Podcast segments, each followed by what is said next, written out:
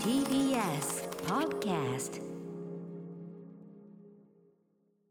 はいということで木曜日うないさんよろしくお願いしますよろしくお願いしますねちょっと東京も感染者がついに3万大台が結構一気に増えましたね。ちょっとねうんまあこれからどういう対策打っていくか感染力が強いなんて感染力もそうだしまあまあでもねそのあのモードとしては緩めていこうの方向だったから増えるのはまあ理解はできるっていうのはありますけどね今後どういう対策になっていくのかも合わせそて、うですねはい、この番組はまたねあのもちろんリモート体制みたいな例えば僕がまたリモートになる体制も全然あのキープしてますんで。また薄っぺらくなっちゃうんですね、歌丸さんが。薄っぺらくって言わないの モニターに薄あのすごい語弊ありますから またじゃないですそれそれを言うなら別にまたじゃないですもう常に薄っぺら なんだからそんなことない、ええもう全然そこもうご安心ください本物のたい歌丸さんは分厚いです よ、すごい。物理的な厚みがあっても大した厚みはございま せんご安心ください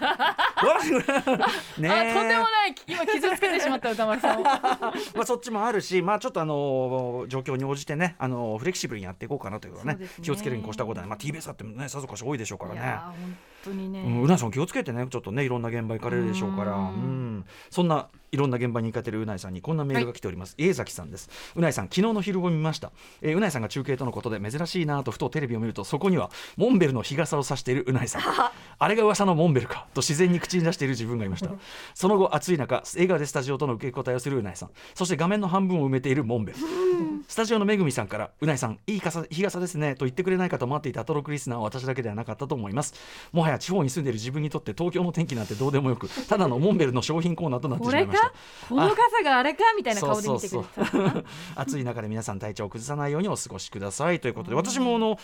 なんですか、ツイッターじゃねえや、うなったーじゃねえや、うなったーか。うなったにうなったーで見まし。はたよ。いうん。なんかいい感じ、モンベル良くないそうなんです涼よやかで、表が薄い色です、そう内側がネイビーですかあね。の表面が銀で銀で、内側が黒あ、黒なんだこ。れがもう3ブロックをする上でうんうはんかなりいい確か組にみ合跳わせねらしくて、跳ね返しなおかつその照り返しは食らわないということですもんね、い、いじゃんそうなんいですやだからそれでまたうなえさんのまあこういう時のなんていうのあのおすまし写真とかで本当に似合いますものねあーいやありが素とうござい敵ますな感じですよいやいいややだからやっぱいいんじゃねうん日傘、そうなんですよよかった日ね傘はいいんですようん本当に、よかったねカバーい買やっ本て当それなんですよあの会話しといてよかったいねやカバーがやっぱりあるだ けでバッグに入れようっていう気になりますからねバシャってなんないでねカちゃバんーとがね、ないと、うんあの火だうんバサバサバサバサバサってなっバてサバサなりますようん、それをギュッギュッギュッとこうやってそねうそうそうグッとこう入れるっていうのがいいちでょっすよとねバッグからそれが飛び出してなんかしたら、うんうんこれちょっとねあの人のバッグの中汚そうだなって思われちゃうじゃないですか、まあそうだね乱雑そうカなバ感ーじもつけずにだ日傘を入れてそれはそうかもしれないだから、うんあの本当にありがとうございましたアトロクのおかげそうですね。あの時、はい一瞬ふてくされたのが無駄じゃありませんでしたね。本当にありがとうございます。まさかいやだってカバーなんか売ってるの珍しいと思います よいやそんなことないと思うけそうど。かな自分で調べるよって誰もが思ったと思うけどでもよかったね役に立ってよかったと思います、うんいや本当私もその日傘本当にここのとこずっと使ってて晴れがあるから、うんうんうんそんなに長い距離移動するわけじゃなくてもやっぱりそのなんかダメージが違うっなつんうかか話持ってるように聞こえるかもしれないですけど、ええ体感やっぱ5度ぐらい違う気がするんですよ、 5度はかなり持っているという言わざるを得ない けど得ないけど得ないけどでも俺は2度って言おうとしたから大した違いじゃない、うんまあうんまあそのぐらいはありますよね。本当に直接日差しが肌に刺さるのと、はい刺さらないのってうん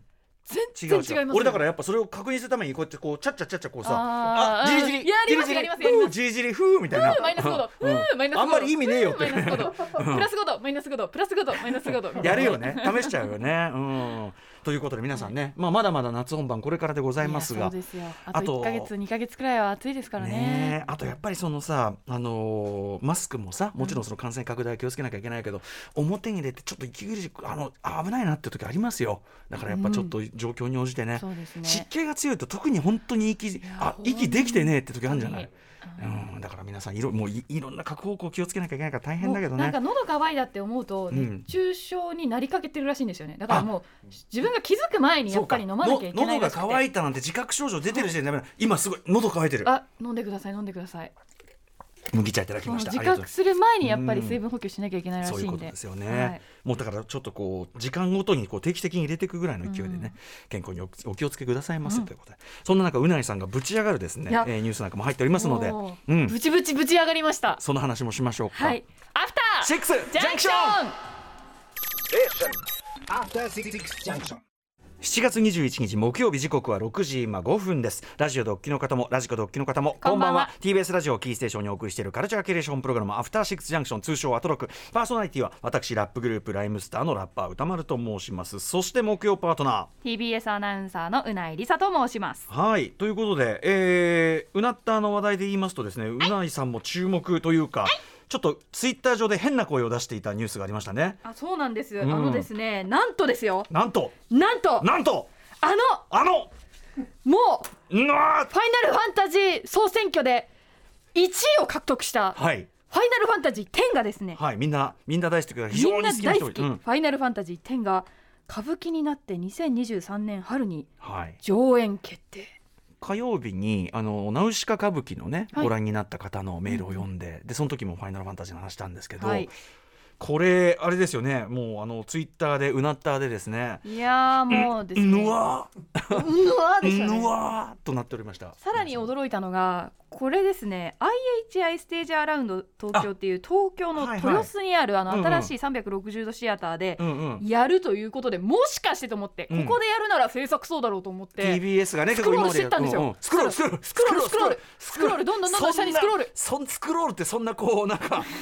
祭りだ祭りだみたいな制作どこだーってスクロールスクロールスクロールしたらうん制作 TBS きたパ弊社ー弊社ありがとう弊社ありがとう弊社本当にいい仕事した いや本当にああ事業そうおね客さんありがとうっていでうだからそのそうか歌舞伎だけどあのぐるりと回はるいその360度取りそう囲ですむ、ねあれを使うってことなんですかねだかじらゃかなり最新の演出あ、と、うんまあ歌舞伎のコラボレーションしたうん、ねえ迫力ある演出が見られるんじゃないかなって思うんですけこどれ FF の中でもやっぱり天ってどなたかがねこれだってなったんですかねお好きな方とかいたんですかいやーやっぱり「ファねイナルファンタジー」総選挙で1位選ばれるタイトルですし、まあね FF 好きが1位と本当にうん押していい太鼓判を押せるタイトルなんじゃないですか、うんうんあストーリー的に言やっっぱてもりね天下セブンになる、そうだよね天下セブンってことなんでしょうね、うん私 FF 弱者ですいませんけどそういうことは分かってます、その概要は分かってますね5年間ゲームの番組やってたんでそこは分かってますそうですよね、はいはい数々の人がやはり天をベストに押したりしてきましたもんね思えばだってそれはだってさあの「マイ・ゲン・マイ・ライフ」のさあの高橋愛さんとかそうもですそうです司よね会をやらせていただくきっかけだったうんうんうん元モーニング娘。高橋愛さんとの、まあ、最初対談で、うんうんその時もうとにかく高橋愛さんが天の話しかしなかったですもようね。何かと全部天に話をすり替えていくみたいな、何の話をしても全部天の話に着地していくというちょっと狂気の でもだまあからそれぐらいやっぱりファンを獲得したっていうのもかなり大きいと思うんですよね。確かにそりゃそうだね。なんかガンダムとかもやっぱりガンダムシードで女性ファンかなり獲得したと同じで、ああそっかそっか FF ってやっぱり天がうんうん女性ファンを、はいあの当時のコマーシャルでもうんかなり恋愛要素が、その含まれているはい、 RPG なんだなっていうのをコマーシャルで確かに、感じられるくらいのうん広告の仕方でもあったんで、うんうんうんでまさにそこに食らってるわけだもんねそういう意味でそうそうそうまさにその世代だったんで。じゃあどういうことになるのかキャスティングはどうでしょうキャかスティングはもうこれ菊之助さんがやっぱりティーダなのかな、うん一番最初に名前がありますしその確か、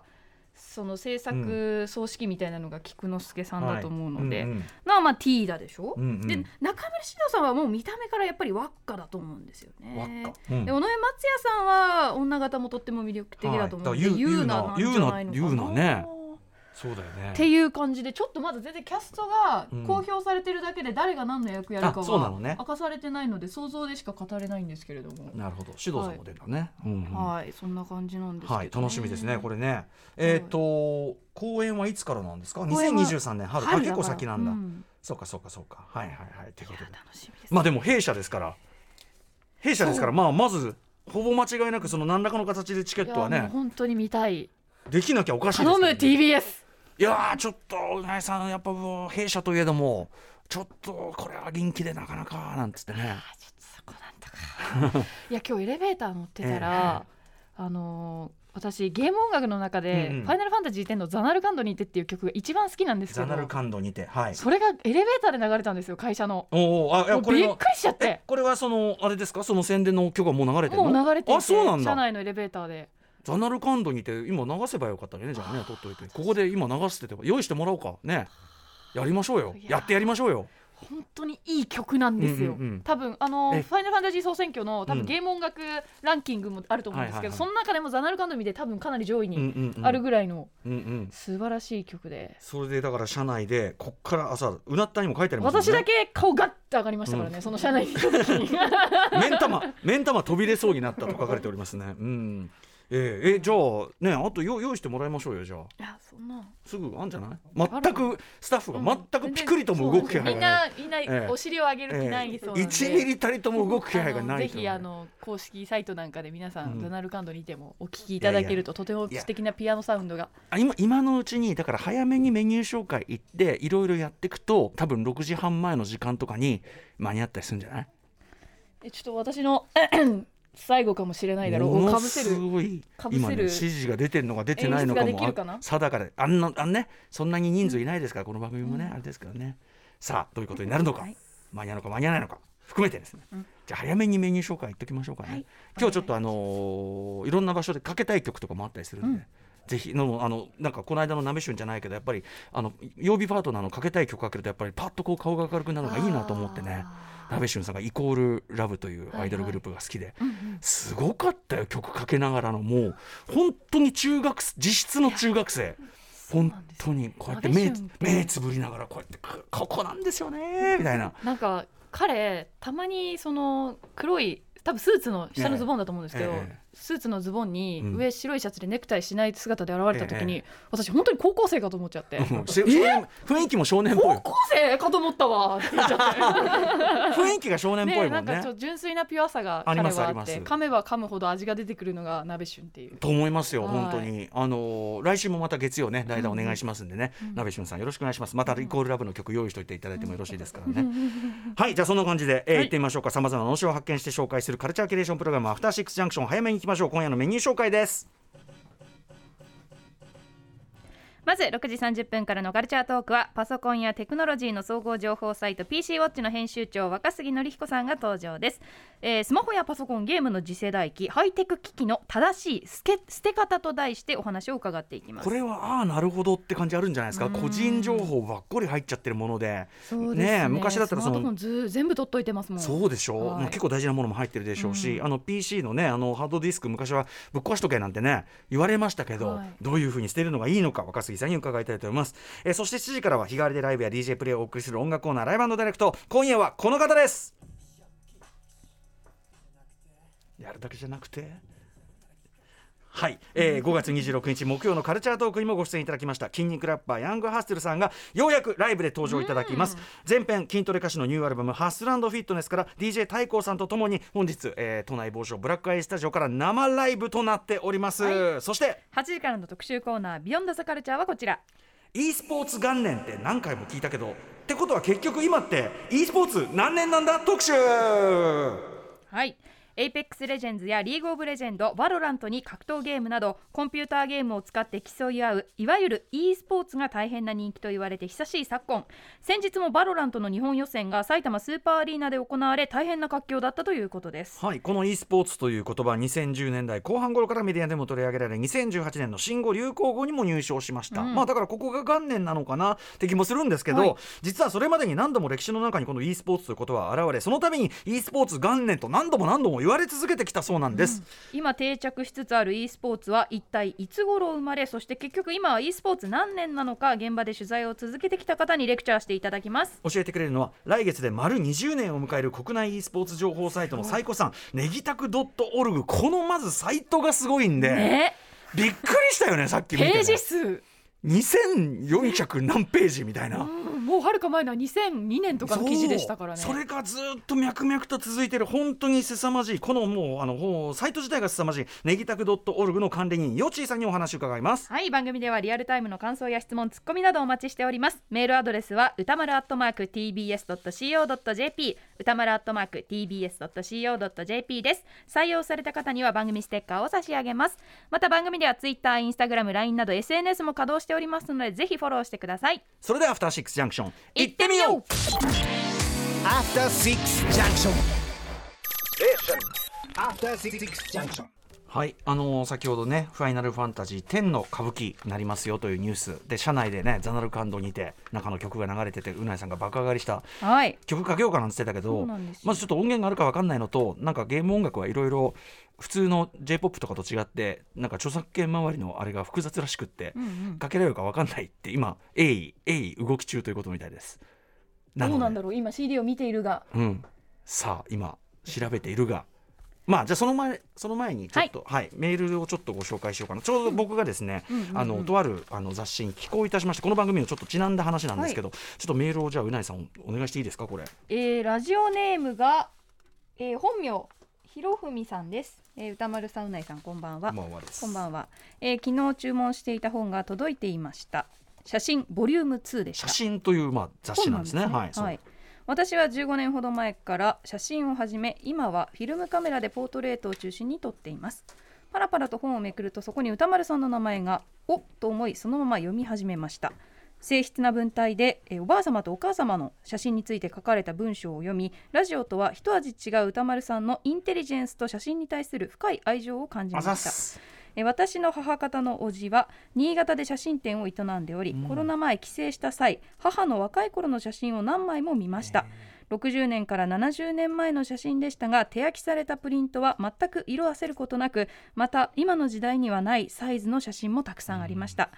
比較的その当時のことを覚えていた母といろいろなことを話しました歌丸さんは写真を撮ることはありますか私はまだ母の写真を撮ったことがありません80を超えてまだ元気な母ですが元気なうちにちゃんと撮ろうと思いました性分失礼いたしましたということで7はい月20日にそうですね写真まさにボリュ昨日ーム2なんですけどもがはいはい、この写真というう、はい、雑誌なんですけど、これあの美術史そして写真史の評論家でもある内林俊さんという方、あの昨年の9月20日水曜ですね、はいえー日本の写真集はすごいんだ特集というのをやったんですね。日本は特にその写真集という形で発展してきた、えー文化ですよっていうのを教わったわけですよ。で、あのカルチャートーク今年1月の12日の、えーカルチャートークにも内林さん出ていただいて、あのその中でも確かそのね写真というその雑誌を立ち上げました。で、これ今回2号目なんだけど、1号目の方はあの島尾真帆さんが寄稿されたりしてるんですよね。島尾さんはほらご両親写真家だったりして。あーそうかまさに写真家サラブレッドといったねそうですよね感じででえーっと第2号ということでお声掛けいただきましてえーっとまあその原稿を書いた前に何曜日だっけそのうわ私のその祖母と母の、まあ、昔の写真がこう出てきてそれがすごいいい写真でって何曜日かにしたんですけどその写真の話をまあエッセイ化したんですよねでさっきうないさんにもその写いや真もう本当に歴史的資料に残したいというかす残ごすべいき自分でちょっと身内の写真のこと言うのはなんだけどこ素晴らのしい写特真になんですよおね。ばあさん僕会ったことないんですよね、はいあの僕が生まれる、えー前年に亡くなってしまったので、うんうんあの祖母は会ったことないんだけどあのすごい素敵な写真なんですよねいやもう小教科書に載っててほしいぐらい、ね自分で言うのは本ね当にすごくいいですよねいい写真なんですよ。昭和6年1月東京は内沢井町で捉えたものと思われる、うでん撮影者は私の祖母、はいで私のおじいさんは、まあ、あの自動車工なんですけども、まあ、ものすごくこう新しいもの好きのもうめちゃくちゃ明治のなんかものすごいすげえおしゃれだったみたいで、うんモダンボーイで、うんうんであの家の中の押し入れの中に自分で暗室を作って自分で現像してた、うんでマイカメラ当時もなかなかそんなそうねだだかかららカメラ自体にもこだわりがあったわけですよそうね。でしょうねき持ってる人もと少なかったでしょうしね、うんであのなのでこういうなんていうの普通のひ人々のスナップショットみたいなのってやっぱなかなか昭和6年代とか珍しいと思うし、この後ろを走り去る車のこの感じ。構図といい、うんなんかその車の動いてるなんだろうなう躍動感躍と動感かあとやっぱその祖母がねこう羽子板をやってるで手元がやっぱり打ってるからちょっとうんブレてブるレてる感じの躍動こ感のとか躍動感弾けるような笑顔とそしてその左隅の方にはいやすごいんだよそう撮影者である祖母の祖父祖父のね影が映っててという、またその影が映ってることでこっち側に人がいて、うんうんうんこの人が撮ってるんだなっていうのをこちら側に想像させそうるねそ,、このの構図もね確かにすごいんですよ撮影者たる祖父の視線がを感じますよね、うんあここをこう愛おしく見てる感じみたいなのがなんてのがあってすごくいい写真だなと我ながらはあの自分の家族ながら思ったのでそれについての、まあ、確かに先ほどねお褒めいただきましたけど僕が普段書いてる文章に比べるとすごくこうなんていうかな、まあ、きちんとうんうんきちんとした文章で書きましたんで、ぜひよろしければですねズバリ写真というね、えー名前ですごくこうあの本自体もものすごく、あのイケてる雑誌でございますの表紙でから。すごく迫力のあるはい 表紙をしていてあと歌丸さんのちっちゃい時の写真がめちゃんこ可愛いんですそれよのえそれ話も載ってそれるんはですね、それはよねね、載ってない。あ載ってないうのかんそれは、それは文章で、あの、書いて、要するに、その、僕のお祖母と、で、母の小さい時と、そして、僕の小さい時の写真っていうの。子供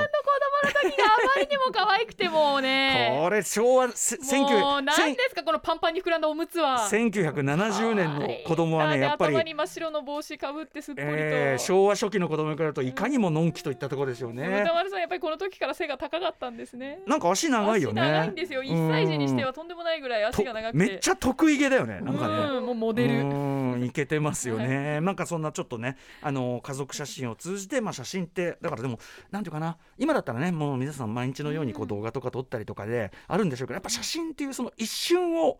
閉じ込める一瞬を切り取るメディアのなんかマジックっていうか僕その文章にも書いたんですけどやっぱりおばあさんはまあ会ったことないし、で唯一その顔を知ってたのはおじいちゃんのうちに飾られた遺影だったんですよ。でやっぱその遺影だから晩年だし、うんでやっぱそのいろいろまあ戦争もあってで,、そうですねいっぱい子供育ててまあ言っちゃえばこう人生に対するちょっと疲れみたいのがどうしても見える感じの、まあか人だなっていう家の中の人だったんだけど、うんそれがこんな一瞬生き生きと生きてそう時代がね彼女の人生のみならず見えるのがいいですねそう日本とか、うんあとまあ世界っていうか、うんうんが若かった頃みたいな、うんなんかそういう輝きがこう一瞬に閉じ込められてだからうんうん閉じ込められたもんだから切ないしみたいな、うんうんすごい写真ならではの特性というかな、うんそれを、まあ、家族写真の話であるんだけど、うん思い起こさせられたというような文章でございます。ね私もちょっと祖母の若い頃の写真見たいなって思いましたもん、すごい面白いと思うよやっぱりいろんな意味で。なんか自分がちっちゃい時にそのおばあちゃんと一緒に撮った写真とうんかたくさんあっても、うん私が生まれる前なんなら母が生まれる前ぐらいの